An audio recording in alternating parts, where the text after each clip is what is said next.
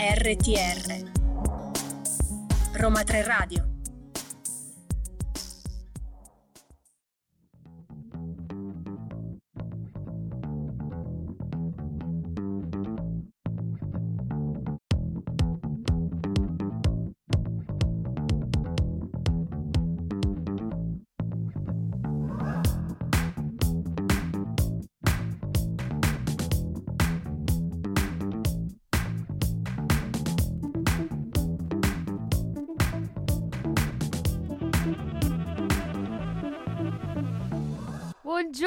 Buongiorno, buongiorno, Buongiorno. a tutti. Siamo tornati su Break a Leg. Esattamente. Io sono Chiara. E io sono Vittoria. E finalmente è tornato questo power duo. Non aspettavo altro, sono felicissima. Sono tornate le vostre speaker del cuore. Comunque, nuova Yes, puntata, nuova quarta puntata. puntata. di questa seconda stagione Esatto. e naturalmente anche oggi siamo incentrate nel cuore del teatro, nel teatro sociale, il nostro diciamo guilty pleasure, Sì, il teatro sì, sociale. La nostra fissa, il Esatto, nostro punto vi stiamo fisso. ammorbando col teatro sociale, ma dovete vederlo, dovete farlo. E niente, vi ricordiamo quindi i nostri contatti prima di cominciare e vi diciamo che Break a Leg va in onda ogni giovedì dalle 10 alle 11 e che potete ascoltarci sul sito radio.uniroma3.it ma anche in podcast come appunto una radio professionale, noi siamo... Eh, certo. Abbiamo anche podcast sui nostri canali Spotify e SoundCloud e seguiteci, dovete seguirci sui social, quindi Instagram e Facebook con Roma 3 Radio con 3 scritto a lettera e su TikTok come dei veri giovincelli su Roma 3 Radio con 3 scritto a numero. E oggi non vogliamo dilungar- dilungarci molto di più perché abbiamo tanto da raccontarvi. Per questo vogliamo iniziare subito dandovi un dato che può, così mm, può incuriosirvi un po'. Lo sapete che in Italia, tra gli uomini e le donne detenuti che durante lo sconto della loro pena praticano attività teatrali e artistiche, si rileva un abbassamento della recidiva dal 68 al 6%. Che è tantissimo, Pensate. è una percentuale veramente tanto tanto grande ed è un dato che non dobbiamo tralasciare, per questo vogliamo dedicare questa puntata proprio al teatro in carcere, esperienza che ha iniziato a concretizzarsi a livello di laboratori amatoriali all'inizio degli anni 80, ma che poi si risolve appieno negli anni 90, dopo che entra in vigore la cosiddetta legge Gozzini, la numero eh, 663, che adesso chi studia legge ci potrà interrogare, è una legge del 1986 che si basa su una ridefinizione delle misure eh, per migliorare la risocializzazione e la rieducazione dei detenuti attraverso il teatro, appunto. E oggi in Italia i laboratori teatrali eh, esistono in più del 50% delle carceri, ma le prime, le prime ad iniziare questa esperienza sono state alcune compagnie, ve ne citiamo alcune come la Katzenmacher del carcere di Lodi, il Tikvin Teatro nel carcere di San Vittore di Milano e ancora, forse la più famosa, la Compagnia della Fortezza nel carcere di Volterra. Questi sono solo alcuni esempi di una nuova avventura che pian piano, dopo la sua nascita, inizia a stupire la critica perché ha questa sua doppia valenza, no? Eh, un oggetto artistico che comunque, eh, se fatto bene, è artisticamente valido e allo stesso tempo anche un'esperienza pedagogica che ha una certa intensità e un certo impegno sociale. E nel frattempo, prima di cominciare, ci ascoltiamo Alexia.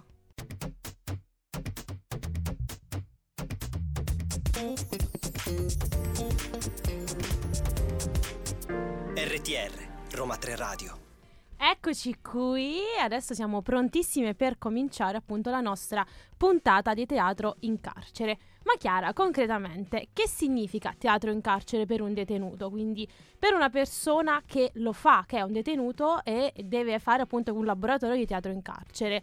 Le ore dei laboratori teatrali trasformano quindi la realtà dei detenuti, rompono l'alienazione della cella, quindi immaginiamo un detenuto che deve stare tanto tempo, tanti anni in una cella magari 3 metri per 3 e appunto eh, creano legami, riaccendono l'emozione che poi sono state taciute da anni. Il teatro in carcere non è solamente uno svago o un'ora d'aria per loro, i detenuti quindi sono i primi a riconoscere che è un appuntamento settimanale molto importante e lo aspettano con ansia. Salendo sul palco quindi scoprono una dimensione che a loro è sconosciuta, quindi quella dell'impegnarsi insieme agli altri per creare qualcosa di creativo e positivo Ognuno conta, ognuno ha il suo ruolo, ognuno con i propri difetti, le proprie potenzialità e nessuno viene escluso. Infatti, poi eh, il teatro in carcere insegna la disciplina, l'ordine, la puntualità, che sono cose che eh, probabilmente le, le, guardie penitenziarie eh, su cui puntano molto, sì. ecco. E farlo attraverso un'arte eh, la, la, ritengo una cosa molto molto dolce. No, dolce sì, e nobile. Esatto. E il teatro infatti funziona quando tutto è nel posto giusto al momento giusto. I detenuti, grazie poi alla loro guida, imparano così anche ad autogestirsi e gestire gli spazi e i tempi per far sì che questo, questo ordine in teatro accada. Però diciamo che non è sempre tutto facile, noi la raccontiamo un po' romanzata, mm-hmm. un po' come arte nobile, però per loro deve essere anche abbastanza difficile, soprattutto all'inizio. Già nel mondo di fuori l'arte teatrale viene spesso considerata un hobby di poco conto, figurarsi là dentro, quindi magari i detenuti sono anche un po' presi di mira dagli altri detenuti e quindi possono maturare pregiudizi radicati in mentalità che non hanno voluto aprirsi o che non sono appunto uh, in grado di aprirsi con diciamo, i loro propri mezzi o che sono cresciuti in contesti possiamo dire sigillati, quindi molto molto chiusi. E a questo punto uh, per risolvere diciamo, questo primo intoppo che potrebbe esserci sta uh, nella guida, che può essere un regista o un buon attore formato, saper attrarre i detenuti, no? convincere, deve saper convincere mm, con una proposta fresca, appunto però anche autorevole, nel senso interessante, curiosa cosa ma che porti interesse. E la guida deve avere anche un rapporto molto equilibrato mm, con i partecipanti al laboratorio, cioè mantenere una certa distanza sì, portatori di una passione, ma anche con una certa autorità. Che è una cosa difficilissima, comunque è un ruolo molto molto difficile. Penso che sia uno, sì, un lavoro assai complesso, sì. ma eh, di questa cosa ce ne parlerà proprio qualcuno che lo vive sulla propria pelle. Però vi vogliamo lasciare con una frase che a noi piace moltissimo, che è di Claudio Meldolesi, che è uno degli esperti maggiori di teatro in carcere. Nessuna forma di comunicazione artistica si presta, come quella teatrale, alla riattivazione dell'individuo nel gruppo sociale, soccorrendolo nel passare dall'ombra alla luce. Il teatro è luogo di luce, dove l'individuo acquista diritto d'attenzione anche per un piccolo gesto o per un segno di desiderio. Da questa natura antica e sacrale dello spettacolo prende senso e avvia l'arte reclusa in ogni accezione.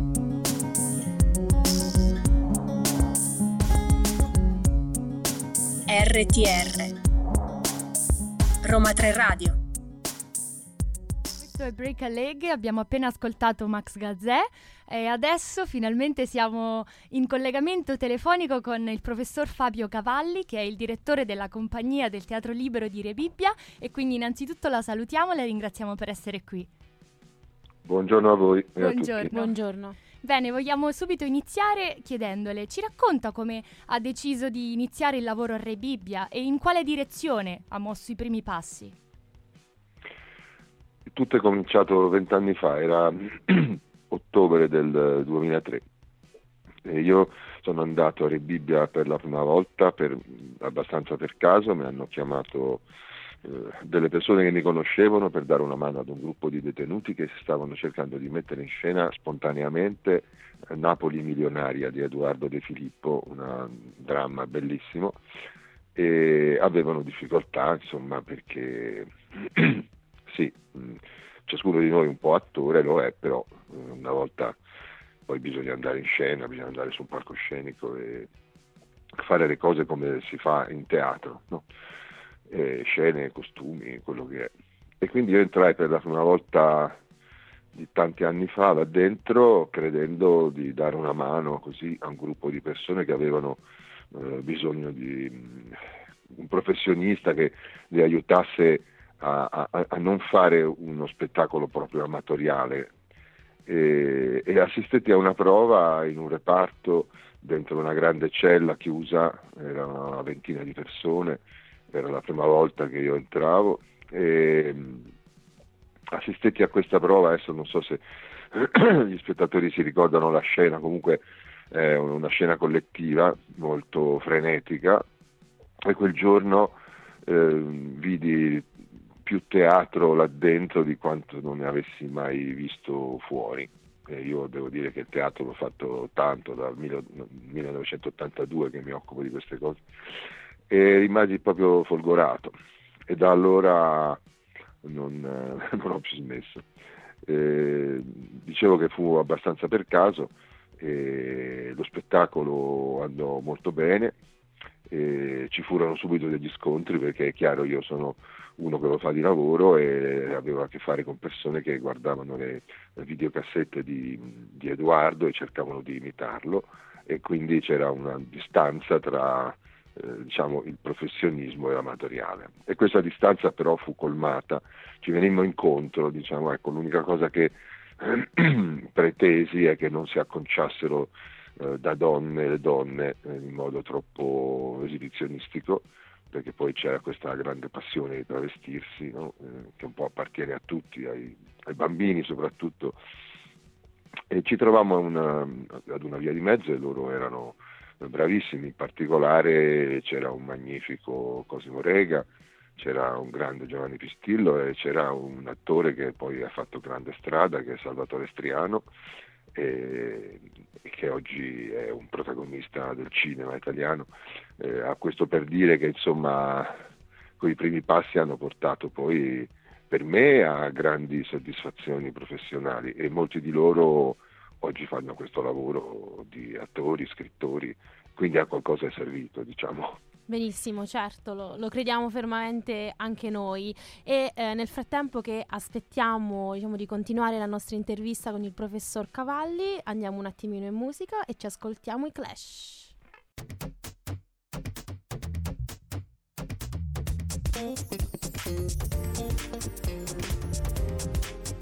RTR Roma 3 Radio. E dopo aver preso un po' di carica con la nostra Should I Stay o Should I Go, torniamo alla nostra intervista con il professor Fabio Cavalli, direttore della compagnia del Teatro di Libro di Rebibbia. Adesso, professore, volevamo ecco. chiederle, eh, il teatro secondo lei cambia davvero i detenuti e come? Vabbè, che cambi i detenuti e che cambi diciamo tutte le persone che lo fanno e quindi anche i detenuti, non c'è dubbio, non penso che sia una cosa relativa soltanto a, al carcere, penso che chiunque di noi che un giorno si azzardi a salire su un palcoscenico, eh, recitare davanti a un pubblico e andare a cercare diciamo, nello spettatore il suo giudice naturale, mettersi in gioco con lui, eh, temere il fischio o, o apprezzare l'applauso, che quest, tutto questo meccanismo che è le, dire, la, la, l'arte rappresentativa, la rappresentazione in pubblico cambia. E, nello specifico eh, in carcere accade che ci siano tante persone che non sapendo granché cosa fare della propria vita quotidiana decidono di buttarsi in palcoscenico anche se, se non sono convinti all'inizio che, che insomma, servirà a nulla, eh, anche soltanto per uscire dalla cella, per, per fare qualcosa di diverso. Eh, non dimentichiamo che il carcere è un luogo di grande sofferenza e, e il teatro può alleviarla. E poi dopodiché quando sono saliti su un palcoscenico e sono arrivati a debuttare con uno spettacolo, ecco lì che invece di essere una setta di carcerati diventa una setta di teatranti. Eh, io penso che non ci sia grande differenza tra il dentro e il fuori e penso piuttosto che tutti nella vita dovrebbero un po' già da bambini farlo il teatro, serve. Benissimo, benissimo, certamente. Ci rende un po' tutti uguali, senza distinzioni, il teatro. E secondo lei quali sono invece i cambiamenti che le autorità giudiziarie dovrebbero fare per incentivare il teatro in carcere? Allora, eh, i cambiamenti bah, è una cosa un po' complessa. Adesso ci sono per esempio agli atti parlamentari uno o due leggi che vorrebbero istituire in modo più stabile le attività teatrali all'interno delle carceri italiane che sono quasi 200 con quasi 100 compagnie che eh, si agitano diciamo, sui piccoli palcoscenici penitenziari coinvolgendo migliaia e migliaia di detenuti. Eh, questo movimento dovrebbe essere incentivato sia in termini di legge ma soprattutto in termini di una sensibilità diversa purtroppo vedi, eh, eh, il problema è che eh, il, il, teatro, il palcoscenico vengono ancora considerati come qualcosa che serve per intrattenere le persone. E invece sì, c'è un elemento di intrattenimento, di divertimento, ma il teatro fa ben altro, il teatro sblocca dei gangli mentali eh, verso la coscienza di sé, verso una nuova coscienza di sé e questo dovrebbe essere tutelato, cioè andrebbe tutelata maggiormente l'idea che il teatro è, eh, e l'arte rappresentativa sono uno strumento di trasformazione del profondo sé della, de, de, de, degli uomini e delle donne e, e particolarmente dei detenuti e delle detenute. E, cioè bisognerebbe che fosse più chiaro che ha una funzione ehm, di redenzione dal dolore, ecco. E, come tale dovrebbe essere valutato. Grazie intanto e noi proseguiamo con la nostra musica, ci ascoltiamo Medicine Man e torniamo da lei.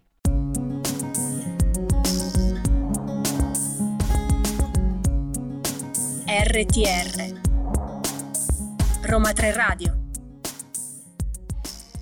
e torniamo subito alla nostra intervista con il professor Fabio Cavalli. E professore, le volevamo chiedere ehm, a proposito di uno dei progetti più importanti che sono usciti eh, nel 2012, infatti esce il film Cesare deve morire, realizzato dai fratelli italiani Paolo e Vittorio, con la sua collaborazione. Vince anche l'Orso d'Oro a Berlino. Ci vuole raccontare un po' di questa esperienza? È stata molto bella per me, per loro, per eh, tutti i protagonisti di allora, che fortunatamente oggi sono tutti liberi, chiedo scusato, e vennero eh, Paolo e Vittorio a Rebibbia un giorno perché erano stati eh, diciamo, attirati dai racconti di alcuni eh, che erano stati precedentemente in sala a vedere eh, proprio i primi passi della compagnia eh, i primi passi perché insomma, all'inizio è stato complicato, insomma, abbiamo fatto la tempesta di Shakespeare, abbiamo fatto uno spettacolo su Dante, un Amleto, e non mi ricordo a quale di questi spettacoli parteciparono, eh, fatto sta che poi mi chiamarono per dire noi vorremmo fare un film e, e ci mettemmo lì, ci vollero un anno di preparazione, poi in un mesetto lo girammo tutto dentro diciamo che non fu complicatissimo, eh, cioè c'erano le condizioni per poterlo fare, quello che non ci si aspettava è che saremmo andati poi in concorso a Berlino e vincendo, poi vincendo Davide, Donatello, Nastri d'Argento. Eh, partimmo diciamo, contenti di farlo e arrivammo a Berlino ed eravamo molto soddisfatti. Eh, Immagino. I detenuti erano molto soddisfatti, insomma, sono quelle cose che abbiamo celebrato con, con, con quasi tutti loro, tranne la Vittorio che non c'è più, eh, proprio un anno fa, il, il decennale di quell'esperienza. È stato un bel ritrovarsi, insomma. E sappiamo poi che il 29 novembre prossimo al Teatro Libero di Rebibbia andrà in scena La Formula di Gröbler, realizzato dai detenuti attori del gruppo Attori Comuni. Ce ne può parlare un po'? Sì, allora per attori comuni si intende gli attori di alcuni reparti del carcere che non hanno dei reati legati alle organizzazioni criminali e quindi si definiscono detenuti comuni, comunque sono persone che hanno anche delle lunghe pene. E sono 20, sono guidati dalla eh, regista e produttrice Laura Andreini, che presiede la Fondazione Enrico Maria Salerno, che diciamo, sta un po' sopra tutta questa attività che eh, organizza tutta questa attività eh, nel carcere romano.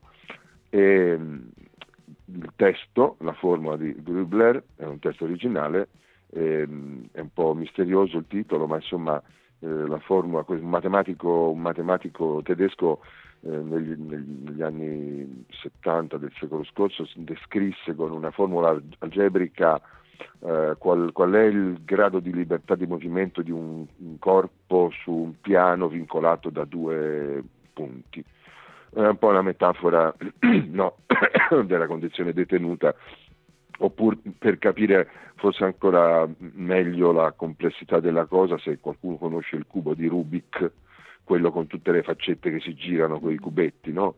Eh, ecco, la formula di Grubler è, è alla base della, della, costruzione del cubo di Rubik che come sapete ha un centro fisso no? e attorno a questo centro si muove tutto nel disordine o nell'ordine. E quindi questa formula, questo titolo eh, è allusivo alla condizione di una persona reclusa, ma anche allusivo alla condizione umana, cioè di essere noi eh, gettati nel mondo e vincolati da, da mille motivi e mille, mille catene che le vediamo o meno, e poi quella dei detenuti era più evidente, era più dura.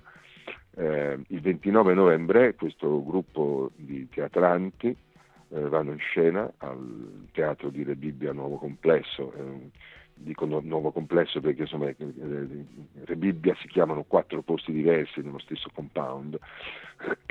Chi volesse venire, il, il, lo spettacolo è aperto al pubblico esterno, eh, siamo ancora in tempo per poche ore a prenotarci, quindi se qualcuno volesse eh, affacciarsi dentro quel mondo ehm, può scrivere a Rebibbia Festival, tutto attaccato, rebibbiafestival.gmail.com per avere le istruzioni per la prenotazione. Benissimo. E Ok, grazie mille eh, professore, noi la ringraziamo veramente con, con, tutto il cuore per averci parlato appunto di questo bellissimo progetto che lei fa all'interno del carcere di Re Bibbia. E noi adesso ci ascoltiamo Shirt.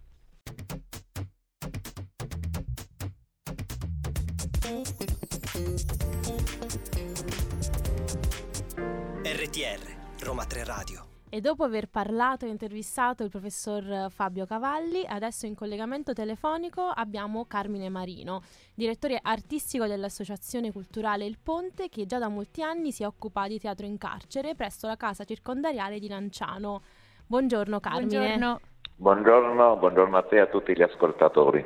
Buongiorno, volevamo inizialmente chiederle come è iniziato questo bisogno di portare il teatro all'interno di un ambiente così particolare e possiamo anche definire chiuso eh, al mondo esterno come un penitenziario. Guarda, credo che la risposta è presente nella domanda stessa. Ho sentito hai parlato di interno ed esterno, è stato proprio questo il binomio che ha dato vita a questa esperienza, cioè noi volevamo che quell'interno, spesso anonimo e dimenticato, si aprisse all'esterno, mettendo quindi in scena degli spettacoli dove ogni detenuto potesse portare se stesso, ma anche la sua esperienza e la sua voglia di vivere. E allo stesso tempo volevamo che l'esterno entrasse in contatto con questo interno e questa è stata forse la carta vincente perché accogliere all'interno del teatro del carcere di Lanciano tanti spettatori esterni ha contribuito ad abbattere tanti pregiudizi nei confronti dei reclusi e tutto ciò è stato qualcosa veramente di magico che solo il teatro può dare.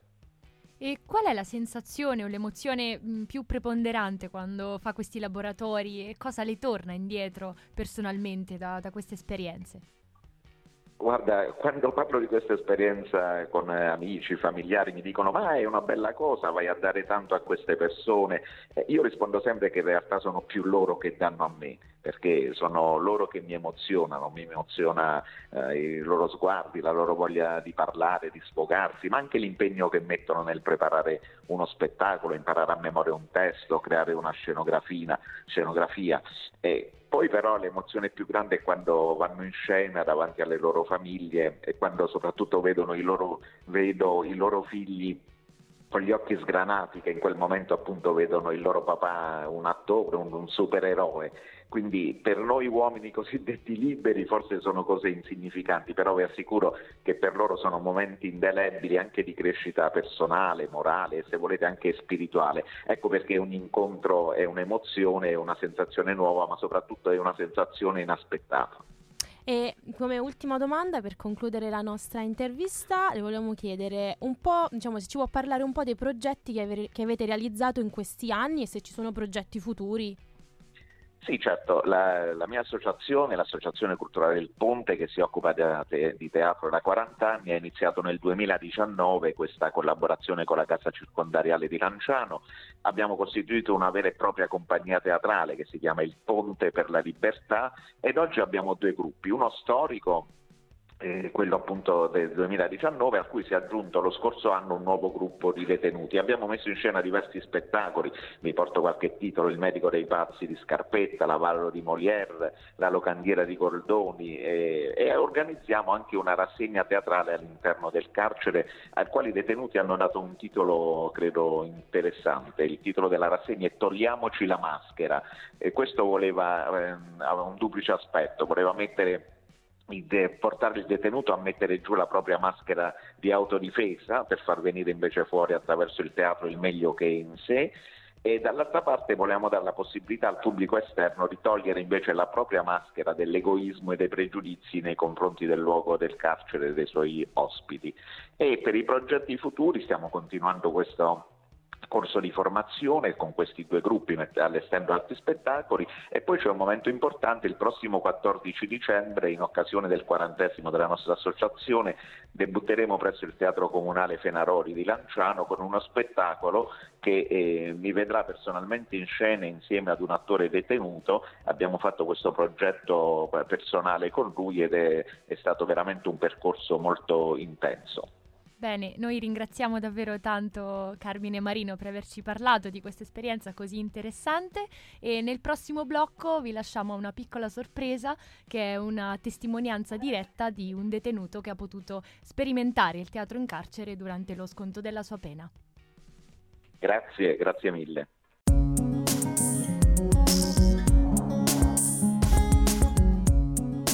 RTR Roma 3 Radio E poi è arrivato il teatro. E cosa è successo? E oggi è tutto diverso uh-huh. perché dopo aver eh, già avuto i primi incontri di teatro, dopo aver fatto le prove, insomma, dopo aver iniziato a masticare un po' il teatro, dopo insomma uh, ho iniziato a capire che veramente potevo, avere, potevo essere un qualcosa di più, potevo riempire eh, potevo riempirmi di un qualcosa di bello e non di quello che magari ha riempito, mi sono riempito di brutto nel passato. Così, dopo aver iniziato questo percorso, ti sei ritrovato davanti a un pubblico.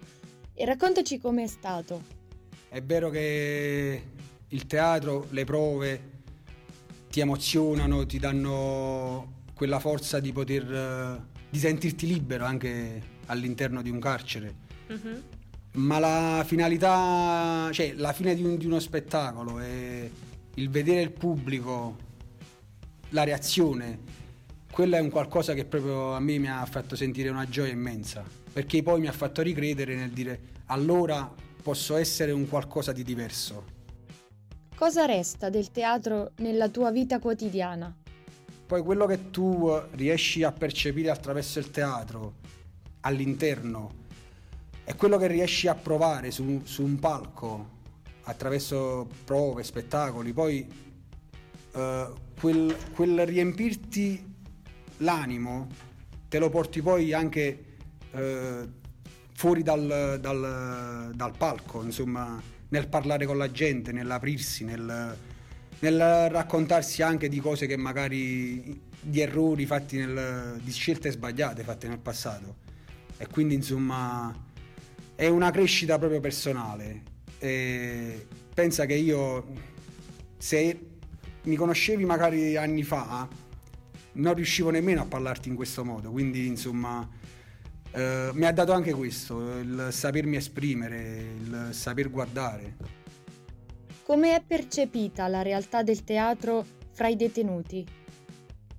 Beh, tu devi valutare il carcere sempre come un ambiente che le persone tendono a chiudersi perché non è facile, soprattutto in carcere quando, quando purtroppo si fanno delle scelte sbagliate e si incelofana il cuore di cose e si indottrina il cuore di, di tutte cose sbagliate, insomma. Quindi anche il far vedere una fragilità, perché il teatro può anche mettere in evidenza questo, no? Anche il far vedere una fragilità per, per le persone che purtroppo si trovano su queste strade è come se tu dicessi a una persona di essere debole, quando poi non è la verità, perché proprio mostrare tutte le debolezze, tutte le fragilità che ognuno di noi ha in- dentro di sé, magari questo può farti modificare anche nel pensare un domani quando esci e dire, e dire- ed essere più consapevole della- di una strada diversa, capito? Di una vita diversa.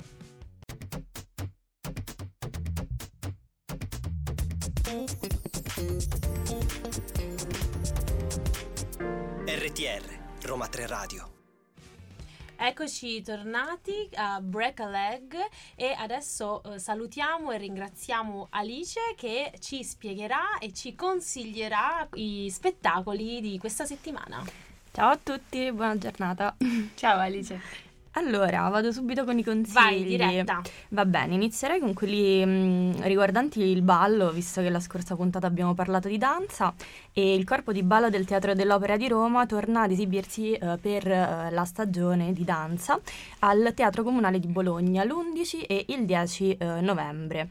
La compagnia è diretta da Eleonora Bagnato e ehm, porta la danza contemporanea a Bologna all'interno di un festival, eh, di diciamo un galà di, di danza contemporanea che si chiama Contemporary Visions. Quindi sicuramente un appuntamento interessante per chi ama la danza. Tutti i nostri appassionati ascoltatori, quindi ascoltate anche il consiglio di Alice. Perfetto, allora adesso torniamo a Roma perché ci siamo spostati a Bologna ma solo perché ci interessava l'opera di Roma e per quanto riguarda Roma eh, c'è uno spettacolo abbastanza importante all'Argentina al momento perché c'è uno spettacolo di Goldoni, un curioso accidente, con la regia di Lavia e, e l'interpretazione di Lavia e della compagna. E la prima è stata il 31 ottobre e si protrarrà fino al 19 novembre, eh, ma ve ne parlo adesso perché il 10 novembre ci sarà un talk con gli, ida- gli ideatori dello spettacolo, ovvero eh, Lavia appunto e la compagna Federica Martino. E mm, non lo so, vi posso raccontare in breve la trama. Eh, Certo, Contaci, vai. certo. allora, diciamo, è fondamentalmente una commedia degli equivoci, come tutte quelle di Goldoni, e la cosa divertente è che si parte da un fatto eh, reale che qualcuno ha raccontato a Goldoni, che è avvenuto forse in Olanda, in cui, diciamo, una ragazza di buona famiglia, per allontanare da sé il sospetto di un amore non accettato dal padre, fa credere che... ehm, Diciamo, l'uomo che ama è innamorato di una sua amica, che è figlia però di un finanziere che è rivale di affari eh, del padre.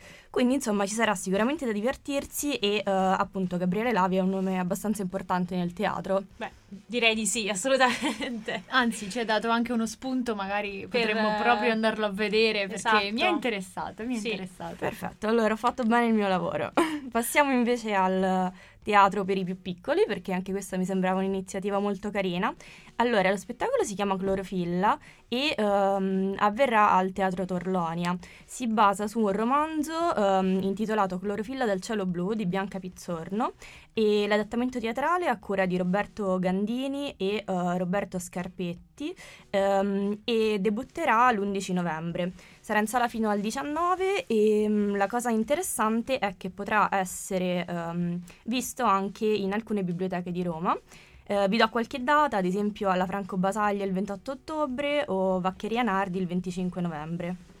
Bene, Perfetto. grazie mille Alice, davvero, soprattutto anche per Grazie. quest'ultima cosa per i bambini perché È vero, Eh, perché non ne abbiamo mai parlato, esatto, invece- Spesso ci dimentichiamo dei bimbi, Sì, invece sì, bisogna sì, sì. educare i bimbi al teatro fin da subito. esattamente. Quindi grazie mille anche per questo spunto meraviglioso che ci hai dato. E noi adesso ci andiamo ad ascoltare The Girls.